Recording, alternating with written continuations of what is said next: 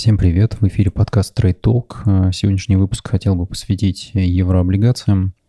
А, ну, наверное, во-первых, потому что многие сейчас смотрят на волатильность на рынках и думают о том, что стоит вкладывать, наверное, только в облигации, потому что акции подешевеют, их болтают туда-сюда. Мы видим падение на 30%, подъемы на 25%.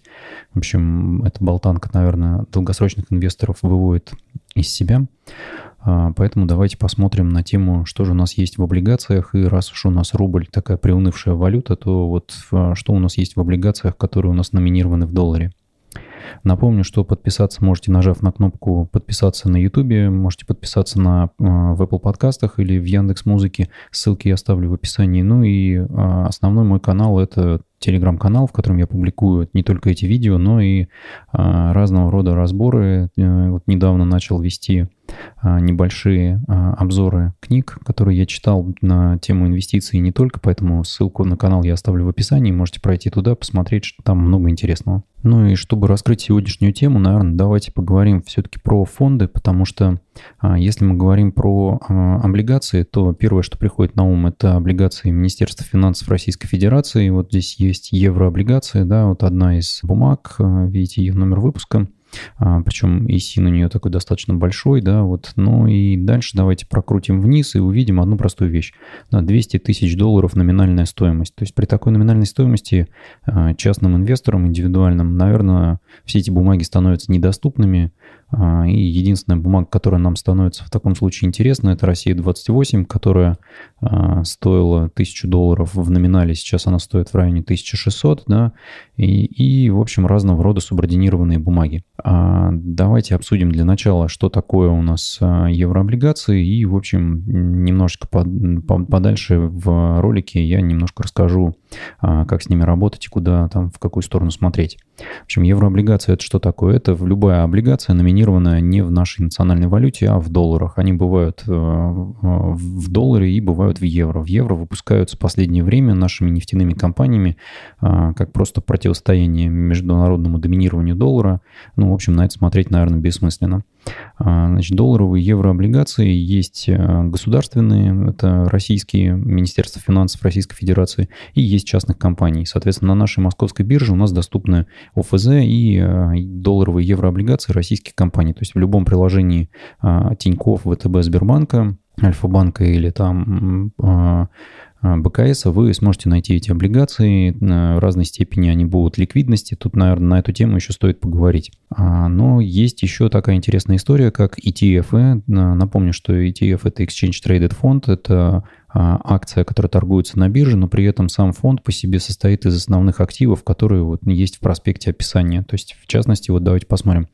Есть а, компания Finex, она многим известна, и у них есть несколько облигационных ETF. -ок. Я оставил здесь только два. Почему два? Да потому что они являются прямым следствием долларового портфеля. Вот с рублевым хеджем я не хочу рассматривать, потому что с рублевым хеджем а, в любой момент деноминация, девальвации российской валюты вы теряете деньги. Поэтому а, очень важно, что даже если вы вкладываетесь в рублях в эти фонды, вы имеете защиту в виде долларовых активов, которые стоят в составе фонда. В общем, что здесь есть интересного? Здесь есть FXTB, да, это Treasury Bills, по сути, а, в составе портфеля, и еврооблигации российских эмитентов. Про Treasury Bills, наверное, если вы не в курсе, то это есть специфичные такие а, краткосрочные обязательства долговые госдолг США, по сути, да, при этом Treasury Bills, они продаются не за номинал, они продаются дешевле номинала, а выкупаются потом номиналом. Соответственно, они очень короткие, там на сроки месяца, там трех месяцев может быть. А, ну и понятно, что ваша доходность это как раз разница от стоимости покупки и стоимости погашения этого краткосрочной гособлигации. Соответственно, это и есть доходность. Доходность, видите, здесь достаточно маленькая, то есть годовая доходность в долларах 2,1%, в рублях 22,5%. А, рублевая доходность, естественно, у нас с вами появилась ровно потому, что у нас случилась сейчас девальвация российской валюты. Она будет немножечко съедаться, но долларовая доходность у вас никуда не, не денется. Напомню, фонды Финекса вы а, у разных брокеров можете в разных валютах покупать. Вот у ВТБ вы можете купить и в долларе, и в рубле. У Тинькофф Инвестиций вы можете купить только в рублях торгуемые эти фонды. Ну, давайте перейдем к фонду российских еврооблигаций. Здесь у нас э, ровно такая же история, да, доходность в долларах 1,7%, потому что портфель сам по себе еврооблигаций просел. А, то есть, если мы посмотрим на график вот текущий, да, то у нас, ну, здесь, наверное, не так интересно, потому что он заканчивается 2018 годом. Но если посмотреть на график а, фонда FXRU, да, то мы с вами сможем обнаружить интересную историю, что он точно так же, как и многие а, наши с вами акции и облигации вот в период повышенной волатильности просто падал в цене и, соответственно, терял стоимость их активов в том числе, да, то есть давайте посмотрим на 6 месяцев, что он на Yahoo Finance появился относительно недавно, видимо.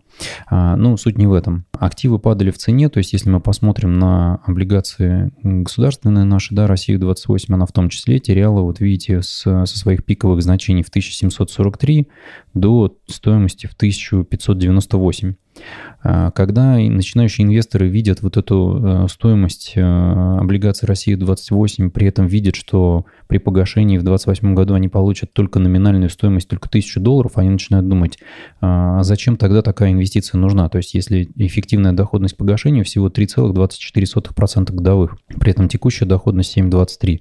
Ну, купон, напоминаю, здесь платится два раза, а, два раза в год. Здесь вот купон, видите, да, выплаты раз в 180 дней, и вот там купон 63,75, а, что, в общем, равно у нас с вами 12,7%, да, если бы это был номинал. А, ну, почему такие бумаги покупают? Да потому что как только мы с вами получаем вот такие супер дешевые деньги, все заливается деньгами, да, вот все активы, которые приносят более-менее стабильный доход и имеют хотя бы какой-то нормальный рейтинг, они начинают приносить а, деньги тоже, в, в частности, потому что они становятся всем нужны, срочно деньги куда-то надо парковать, и вот рост стоимости самого тела облигаций мы видим в том числе. Поэтому те, кто купили, в общем, по 1000, там, по 1600 или сколько там, 1500 98, да, сейчас уже могли продать на 100 долларов дороже каждую бумажку и зафиксировать хорошую такую доходность, э, но при этом они еще и купоны получают. Ровно такую же историю мы с вами видим в облигациях ВТБ, вечная облигация. Здесь, наверное, давайте коротко расскажу, что такое субординированный долг, потому что вот эта бумага – это субординированная акция, а, у нее есть определенные проблемы, да, то есть она бессрочная, да, при этом это субординированный займ ПАО Банк ВТБ. А, я оставлю ссылку в описании к видео, что такое субординированная облигация. На сайте БКС Экспресс есть очень хороший обзор, что это такое и, в общем, какие проблемы с ними могут быть. Вот на примере банка открытия, потому что там а, один из трех займов а, субординированных был, в общем-то, не выплачен, он был списан, ну и, в общем, что такое субординированные акции? Да, бумаги – это что? У нас есть базовый капитал – это акционерный капитал, есть субординированные обязательства, а, облигации, резервы по кредитам, ну и дальше там держатели старшего долга – это а, получатели налогов, облигаций и, в общем, вкладчики банка. Соответственно, как только у банка наступают какие-то проблемы, он может списать субординированный долг. Акции – это, по сути, часть владения собственностью, да, то есть э, активом каким-то, да, то есть это бизнесом. Вы его не можете просто так списать и сказать, что нет, извините, там 20% акционеров теряют 20% бизнеса, потому что бизнес сжался. Нет, он сжимается для всех одинаково, у вас такие же 20% сжатых э, появляются на руках.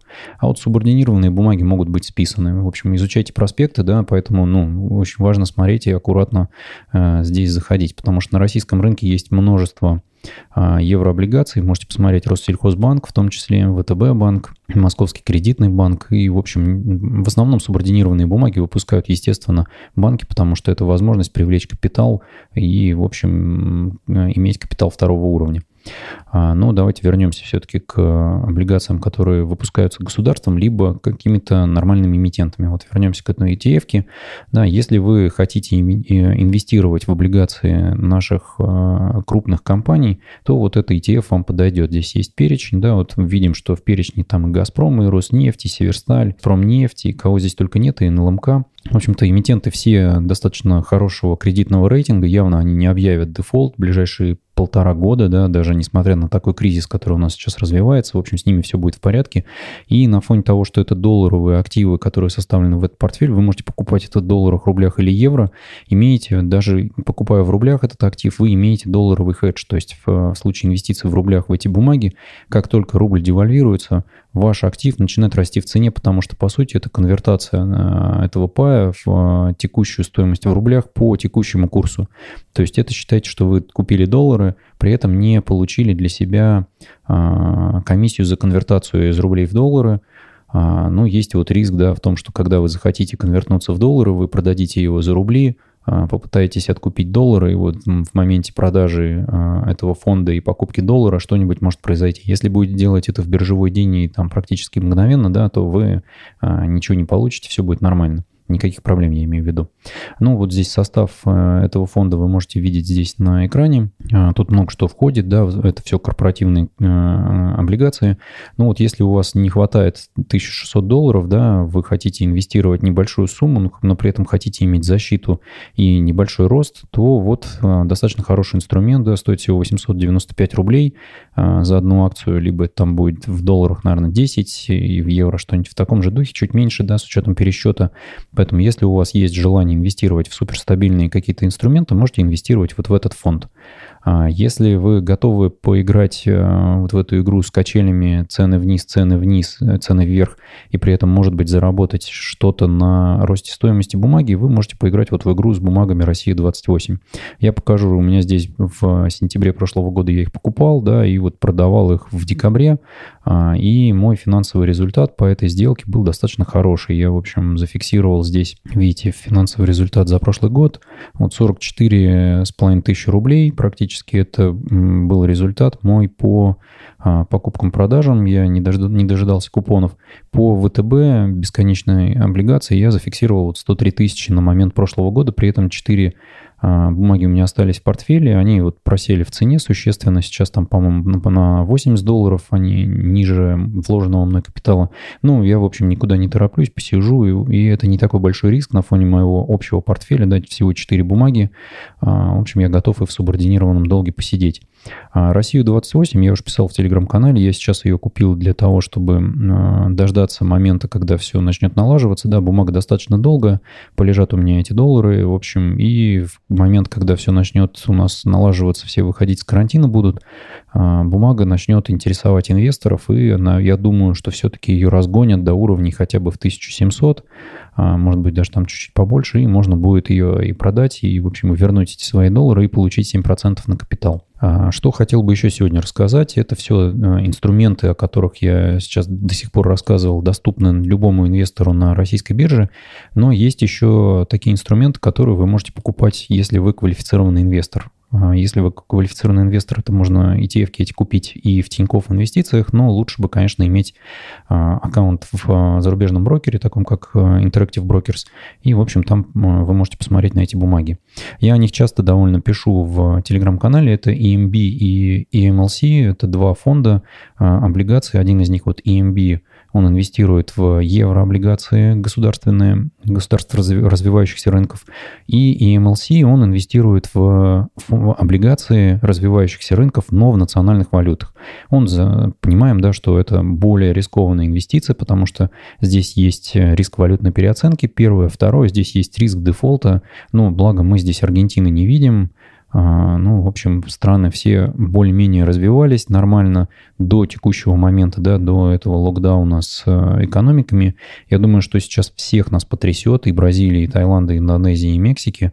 Но пока они купоны продолжат платить, ну, на горизонте пары лет, надеюсь, никаких дефолтов по этим бумагам здесь не будет. Ну, за исключением, наверное, какой-нибудь Доминиканской республики. Ну, это 1,6% этого фонда. А, ну, посмотрим, что будет дальше развиваться, как у нас ситуация. По EMLB здесь, наверное, а, история немножечко поинтереснее, потому что мы здесь видим, что основные здесь эмитенты а, представлены вот в списке здесь, да, то есть это Российская Федерация 4%, фонда Катар, Филиппины, Саудовская Аравия и Турция. А, ну и дальше там Колумбия, Бразилия, Индонезия, Панама и Доминиканская Республика. Турция, наверное, на фоне того, что сейчас происходит, их суверенный долг упал в цене, при этом доходности по ним безумно растут, поэтому вот, в общем-то, сам по себе этот фонд тоже потерял в цене. У меня портфеле они просели, давайте посмотрим. Сейчас мой портфель в Interactive Brokers – и EMLC просели на 13%, EMB просели на 11,4%. Но здесь не хватает немножечко до закупок, да, потому что я сейчас позицию свою довел до 200. Я все в каждом видео говорю, что вот-вот заколочу эти цифры, но, откровенно говоря, мне настолько это лень делать сейчас, ну, придется, наверное, сделать, потому что я сам уже не могу смотреть на это расхождение между портфелем приложений и портфелем в э, Google спредшите. А здесь у меня на самом деле расхождение ниже, потому что в моменте, когда они падали больше всего, 18 марта я докупал эту позицию и докупал достаточно хорошо. Сейчас у меня здесь падение в районе 3, по процентов. А, ну, что я хотел сказать? Я хочу сказать, что если вам доступны под, подобные инвестиции, если вы зарегистрированы в Interactive Brokers, то вы можете начинать инвестировать, начиная вот со 100 долларов в долларовые еврооблигации э, суверенного долга э, стран развивающихся рынков. А, посмотрим, сколько бумага стоит сейчас. 28 долларов, да. И вот если посмотреть последний месяц, да, то она проседала, видите, до 26 в марте. И вот если мы посмотрим бумагу EMB, а, она точно так же проседала, но меньше, естественно, меньше. По одной простой причине, потому что это долг, номинированный в национальной валюте. Хотя нет, смотрите, до 85, то есть в процентном отношении, наверное, точно так же проседали. Ну вот за счет того, что я закупался где-то здесь, вот 18-19 марта, а, у меня в целом мои э, текущие вот эти бумаги EMB, они среднюю цену имеют немножечко другую, поэтому для меня сейчас потери здесь в районе 2-3%. Здесь есть, конечно, существенный риск, если мы пойдем инвестировать вот в эти э, ETF, потому что это не Россия, да, потому что по России 28 можно сказать, что у России сейчас профицит долгов перед золотовалютными резервами, профицит 100 миллиардов долларов. При этом понятно, что бюджет сейчас порежут, а, несмотря на всякие помощи бизнесам. В общем, в любом случае Россия имеет стабильный рейтинг и, в общем, платить по долгам будет. А, чего не скажешь про всякие доминиканские республики, а, ну, я думаю, что там тоже дефолтов ярких у нас не будет, потому что там много разных выпусков. Я думаю, что даже если один из них какой-то будет гореть, последующему начнут платить. То есть это не Аргентина, не Ливан. В МЛС здесь состав, конечно, похуже. Тут, если посмотреть, да, тут много Румыния, Венгрия. Ну, в общем, это европейские государства, которые вполне себе могут держать э, удар да, ну, как минимум на том, что долги им будут как-то пролонгировать, либо давать там из МВФ и, в общем, из каких-то других источников, там ЕЦБ расщедриться и все такое прочее. Поэтому здесь я думаю, что мы тоже не увидим каких-то ярких дефолтов а, в формате 10% фонда списала Бразилия, да, но вот э, рисков здесь больше, здесь есть риск падения национальной валюты, поэтому сюда, в этот фонд я бы а, не рекомендовал инвесторам, которые не готовы терпеть просадки, инвестировать, то есть этот фонд, он будет э, летать подобно акциям, но при этом завязаны не на акции, а на валюты национальные этих государств. Ну, из всех, наверное, инструментов, которые я сегодня показал, наверное, самым доступным является вот фонд от Finex. Я уже напомню, что они мне не очень нравятся, потому что здесь комиссия 0,5%. То есть, если посмотреть на фонды Vanguard, там, конечно, комиссии совсем меньше, но и здесь достаточно неплохо. И ошибка слежения здесь не такая уж и большая, да, вот видим, что доходность за три года в рублях 6,4%, ну, это в рублях, да, потому что сам, сама доходность в 1,7 в долларах, конечно, она тоже никуда не девается, поэтому смотрите внимательно на этот фонд, я бы рекомендовал вообще, естественно, в долларах закупиться, но если у вас аккаунт только в Тинькофф инвестициях, то можете и в рублях закупиться. Это тоже неплохо. Видите, как это на последней девальвации был рост на 22%. Есть один момент, наверное, на который я хотел бы обратить ваше внимание. То есть, если вы этот фонд будете закупать в рублях, то вы можете словить проблему с э, укреплением рубля, потому что на текущий момент у нас потребление упало, соответственно, у нас падает импорт, соответственно, у нас потребность в долларах внутри России существенно падает, и это в том числе поддерживает курс э, рубля. Несмотря на то, что нефть уже полетела там в сторону двадцатки или там 18 долларов за э, Юрлс, но несмотря на это, в общем, российская валюта немножечко укрепилась, а, относительно 80 э, рублей да, за доллар, то есть мы сейчас где-то на уровне 74, и я думаю, что мы там и будем оставаться. Но при этом есть, конечно, тенденция к тому, что как только пойдет первый позитив, мы начнем ловить э, снижение стоимости бумаг этого фонда в рублях, и, в общем, повышение, ну, но при этом долларового э, паи этого фонда будут оставаться. Я напомню, что этот фонд у меня сейчас включен в марафон, который я в телеграм-канале публикую регулярно про который говорю. В общем, могу показать немножечко, что там у меня с марафоном происходит. А, последние закупки у меня были вот а, первого числа, ну, тут тоже не, не внесено, у меня были там закупки на этой неделе, а, и, в общем, пока что потери у меня на 3%. Что я здесь пытаюсь показать, то, что инвестируя в ETF и только в ETF вы можете иметь хорошую доходность. Ну, понятно, что я начал этот марафон прямо перед обвалом рынков, поэтому он у меня весь покраснел, но видите, да, что даже относительно того, что здесь инвестировано, все было в период обвала, Я при этом не пытался ловить каких-то низов и усредняться. То есть я просто стабильно инвестирую раз в неделю, каждый понедельник, сумму 5000 рублей в эти фонды и, в общем, не меняю своих привычек. Да, я имею сейчас здесь отклонение Э, падение только на 3,17%. При этом понимаем, что э, чем больше я покупаю на низах, да, тем, тем более э, высокую доходность покажут эти портфели на горизонте долгосрочном, когда экономики начнут восстанавливаться. Единственное, что, наверное, мы с вами сейчас имеем очень неприятную историю с тем, что никогда у нас такого не было, чтобы экономики просто останавливались на несколько месяцев во всем мире, потому что это приведет, конечно, глобально к снижению потребления радикальному и изменению привычек людей. Ну, многие бизнесы, конечно же, не очнутся, потому что это похоже на то, как вы погружаетесь в воду, да, то есть вы минуту затаить, задержать дыхание вы под водой можете, но если вас попросят постоять там 5 минут, то через 5 минут вам глоток свежего воздуха уже будет не нужен, потому что вы просто умрете. Вот с бизнесом сейчас то же самое. Его остановили на 3 месяца, многие бизнес просто не доживет до конца. И когда пойдут э, стимулы в экономику, в России в том числе, да, то есть все говорят там про май каких-то кредитов и все в таком духе, ничего подобного. У нас уже к маю никому не нужно будет никаких кредитов платить, будет 15 миллионов безработных. Э, поэтому, конечно, у нас будет э, патовая ситуация. Не у нас одних, это будет во всем мире. В целом снижение потребления, что приведет к тому, что доходы компаний будут снижаться, потому что как только вам надо подумать только о еде и, в общем-то, о каких-то предметах а, первой необходимости вы не будете покупать себе новый iPhone, да, вам не нужна будет новая машина, вам не нужна будет большая а, дорогая ипотека на большую квартиру.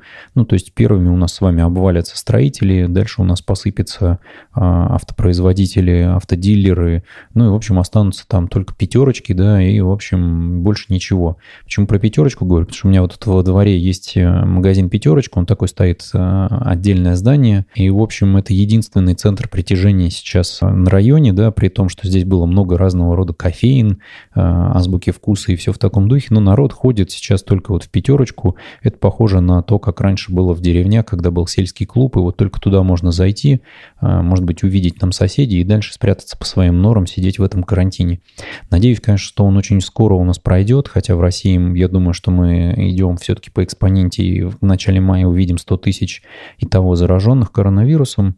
А, ну, надеюсь, к июню хотя бы нас отпустят. Я все-таки свой прогноз составляю, что 12 июня на День России Владимир Путин выступит и расскажет о том, как мы успешно победили коронавирус. К тому моменту у нас многие бизнесы закроются, и мы с вами многие будем безработными, наверное. Поэтому думайте аккуратно о том, какие суммы вы инвестируете. Если вы заходите в акции, думайте о том, что сейчас такой период волатильности, что вы можете а, в момент, когда вам потребуются деньги, потерять часть денег, если вы будете фиксировать убытки. В общем, а, относитесь ответственно. Сейчас особенно важно сохранять спокойствие, поэтому сохраняйте спокойствие, сохраняйте свои инвестиции, вот инвестируйте в а, стабильные инструменты, такие как вот фонды еврооблигаций либо еврооблигации. А, удачи вам в ваших инвестициях и всем пока.